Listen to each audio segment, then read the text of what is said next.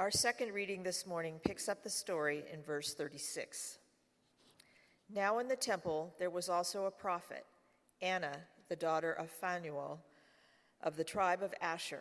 She was a great she was of great age, having lived with her husband 7 years after her marriage, then as a widow at the age of 84. She never left the temple, but worshiped there with fasting and prayer night and day. At that moment, she came and began to praise God and to speak about the child to all who were looking for the redemption of Jerusalem. When they finished everything required by the law of the Lord, they returned to Galilee to their town of Nazareth. The child grew and became strong, filled with wisdom, and the favor of God was upon him.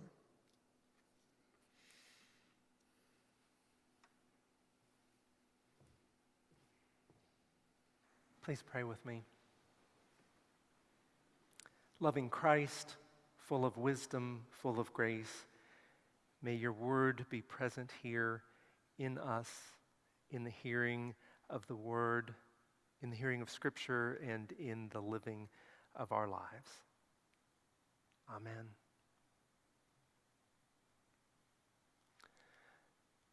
Last Sunday, which is Christmas Eve, Seems like just yesterday. Over the course of three Christmas Eve services, I figure that we told the Christmas story almost a dozen different ways. We told it with scripture and sermon and hymns. We told it in the children's new star play and in lessons and carols and candlelight and in last week's children time. If you remember, I shared a number of manger scenes, each of them telling its own story, each with its own sometimes peculiar, casting of characters. Do you know who didn't make it into any of those manger scenes? Who didn't get a mention, who doesn't usually get a mention in any of those tellings of the Christmas story? Anna and Simeon. To be sure, there were Mary and Joseph and angels and shepherds. There were sheep, of course, trailing along with the shepherds, and cows and a donkey, and for us this year, even an owl. In some of the manger scenes we looked at last Sunday, there were cats and dogs and even one elephant. And then, as we told the story last week, we imagined into the story, as folks often do, an innkeeper who was for us a distant cousin midwife who helps to birth the Christ. But no Anna, no Simeon. These folks who hold the baby Jesus too. Now, you might say, but Anna and Simeon, they appear in the Christmas story a whole week after Christmas Day, eight days to be precise. Well, as far as Christmas stories go, that really doesn't cut it as a reason. Because without fail, we include those three wise men, those three wise people. And we know that the wise men arrived as much as two years after Jesus was born. It took the wise ones a while to follow yonder star and to deal with a cunning and cagey King Herod.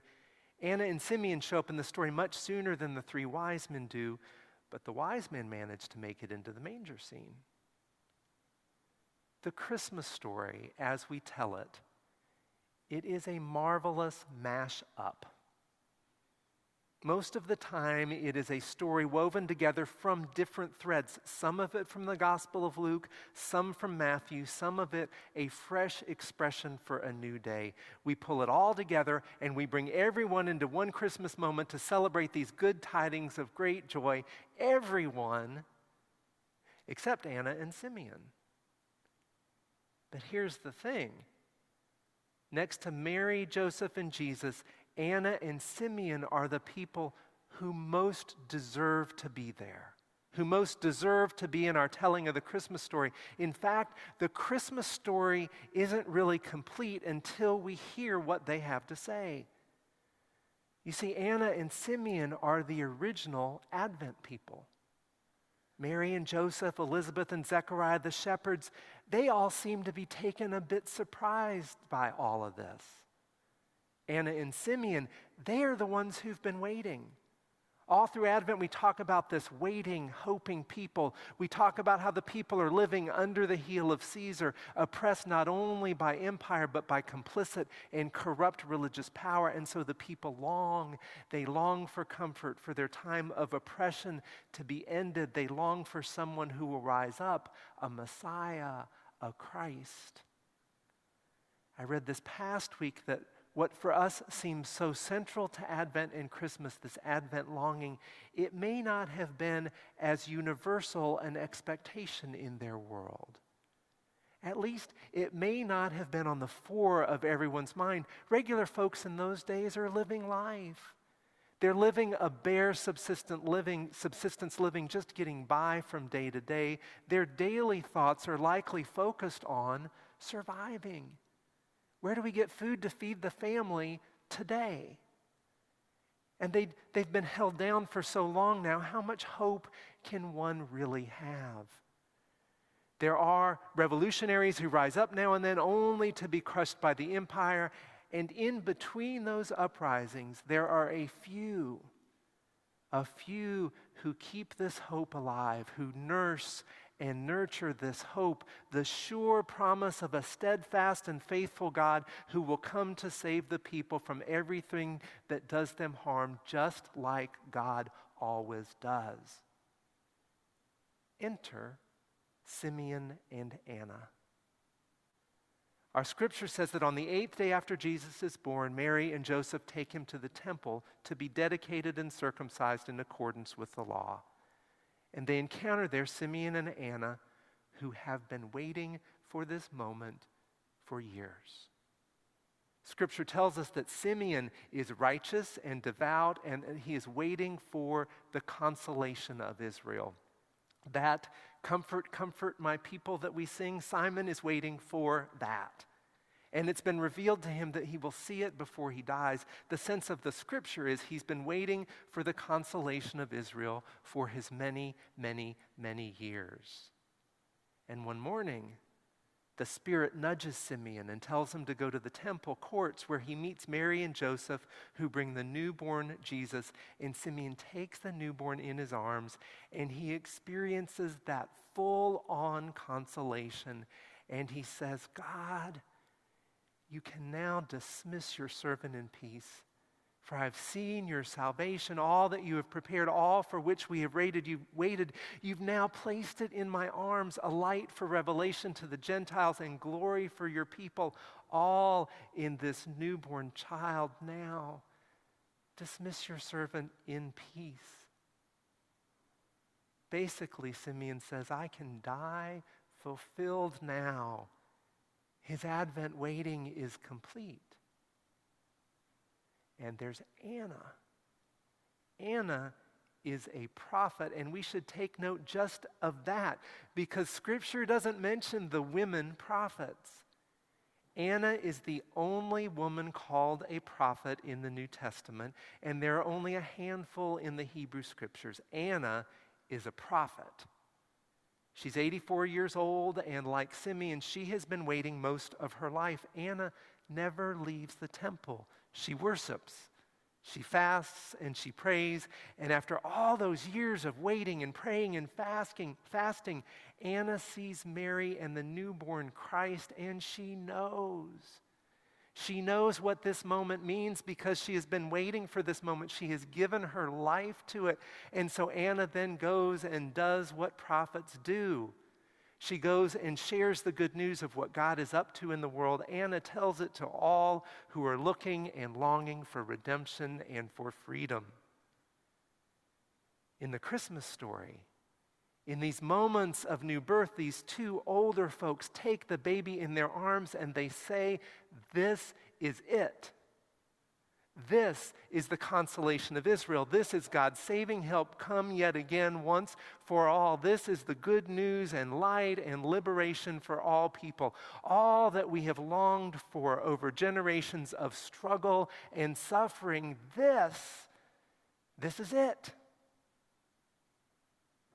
Anna and Simeon remind us that the new birth that is happening here is not unmoored from what has gone before. This is God's fresh new word welling up from what God has been doing all along, God coming to save God's people from everything that does us harm. Anna and Simeon are the original Advent people. They carry with them the history and longing of their people into this new day. The Christmas story is not complete until we hear Simeon and Anna say, This is it. But that's not all there is to this story. This isn't just the last scene in Luke's Christmas story. This scripture is indeed full of Advent waiting, and it is indeed an integral part of the Christmas story. The hopes and fears of all the years are met in thee tonight. And it also carries with it a moment of epiphany. In the Gospel of Matthew, the epiphany, the revelation, that comes with the wise men. But here it is recognized and named in the voices of these two elders, the righteous Simeon and the prophet Anna. And look even a bit more closely. In this story, there's Advent and Christmas and Epiphany, but there's also a whisper of Good Friday. Did you notice? I am sure that Mary did. Mary, who has been pondering all these things in her heart, who marvels as Simeon announces great things about her son, as Simeon gently hands back the baby Jesus to Mary, Simeon says to her, This child will cause the falling and rising of many. He will be a word that will be opposed and a sword will pierce your soul too. There is pain to come. Good Friday. And there's also here also a breath, ever so subtle, of Easter. That falling and rising of many, that rising is the resurrection word. And then, notice who else in this scripture reading doesn't get much mention in the Christmas story? The Holy Spirit. Did you see that? All of a sudden the Holy Spirit is the one who moves the action here, who inspires, who empowers. The Holy Spirit is upon Simeon, just like the Holy Spirit is upon Jesus. The Spirit has revealed to Simeon that he will see the Christ, and the Holy Spirit moves him to go to the temple. There's even a bit of Pentecost in this scripture. This story carries with it all that has come before the gospel, the hopes and fears of all the years met and incarnate now in the Christ child. But this scripture is not just the closing scene in the Christmas story. With the birth of Christ, it turns and moves us into all that is yet to come. This story also carries with it the entire life of Christ, opening up to us now, all of us, light to the Gentiles, glory to those who have long been God's people, through all the travails of life, even unto death, even beyond that, into more life. This story of Anna and Simeon, the words they say, the life they live, the promise and present reality of the baby in their arms, this story carries it with it all that great good news for this brand new day. And so, as we take in this story in this moment, on the last day of 2023, on this eve of a new year, as we take in this culminating story, this fresh word for a brand new day, here are some Anna and Simeon questions to carry with us. What are you carrying with you as you come into this moment? It may not be as enormous as the hopes and fears of all the years, but then again, it may be. Maybe it's a longing or a hope. Maybe it's a burden a hurt, a grudge, a broken relationship yet unhealed. Maybe it is determination as we head into 2024, a word to make this world a better place, a word of life and justice, a word only you can speak and embody. Maybe it's a bit of this and a bit of that. What are you carrying with you as you come into this moment? And out of all of that, what is it you need to release? That's what Simeon claims here release. What burden do you need to set down? What do you need to leave in 2023 to be more free in the year about to dawn? What have you clung to for far too long that you need to let go? What do you need help carrying?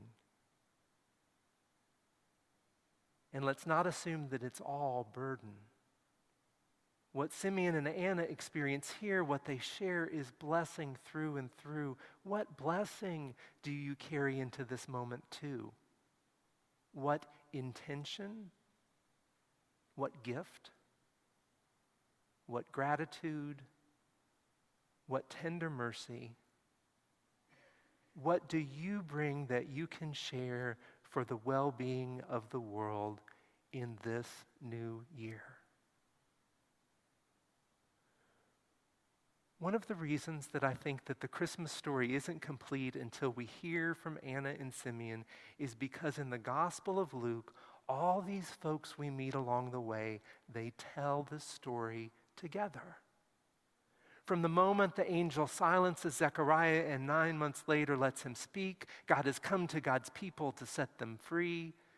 Through the moment Elizabeth blesses Mary and Mary sings, God is bringing down the powers and lifting up the lowly. God is filling the hungry with good things. God is doing this in me through the moment when angels bring shepherds good tidings of great joy. The shepherds see the child and tell Mary, and then go and tell it to any and all. As Mary ponders all these things in her heart, and as Simeon and Anna carrying the longing of a people and God's faithful love through the generations, as Anna and Simeon hold the Christ child and say, This is it.